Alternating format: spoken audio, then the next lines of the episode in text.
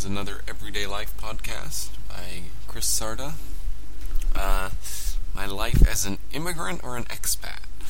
It's funny how when people come to the U.S. or Britain, we call them immigrants. Yet when we decide to settle to somewhere else, we call ourselves expatriates. Maybe there's a negative connotation with the term immigrant in our minds, and no matter where we go, we'll never be immigrants. Well, whatever we decide to call ourselves, immigrants or expats, I'm one of them. I'm a foreigner in a different country with a different and relatively exotic language all around me. Okay, not as exotic as, say, Chinese or Arabic, but it's still not French. I get treated different, and I react differently to certain facets of culture. There are certain things which can't be explained that are just different here in Poland compared with the United States. Poland is a country still recovering from being communist. What's interesting about their economy is that it's transforming away from a controlled economy where the United States is slowly becoming one. I would say still that overall the U.S. is more free, but a word like free is so nebulous and broad that it's really unfair to use it.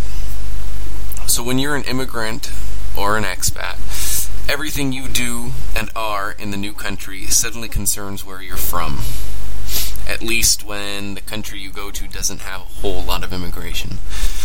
I can't tell you how many World War II conversations I've gotten into where the Polish are defending their position in the conflict. Poland and World War II is for a different podcast, though.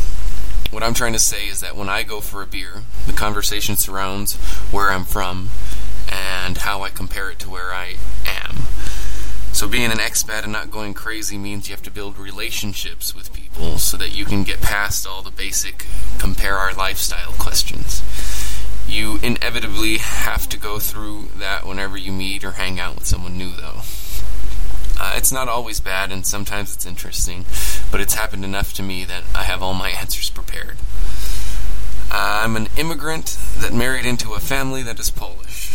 Something else very difficult is to find yourself in a position where you can't express yourself to your new family because you don't speak the way they speak and they don't speak the way you speak. And it really sucks because I'm incredibly clever.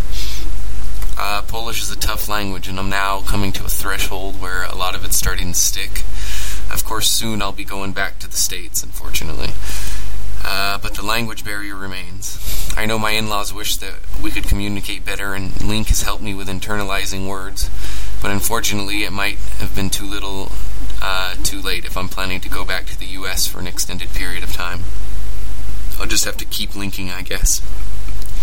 I think people who complain about being different and being immigrants are whiners. In the end, it's just not that different. Of course, I can list the thousands and thousands of tiny differences, but in the end, we're all human. We all want the same basic things. Life, happiness, love, freedom. Those things will never change. Thanks for listening.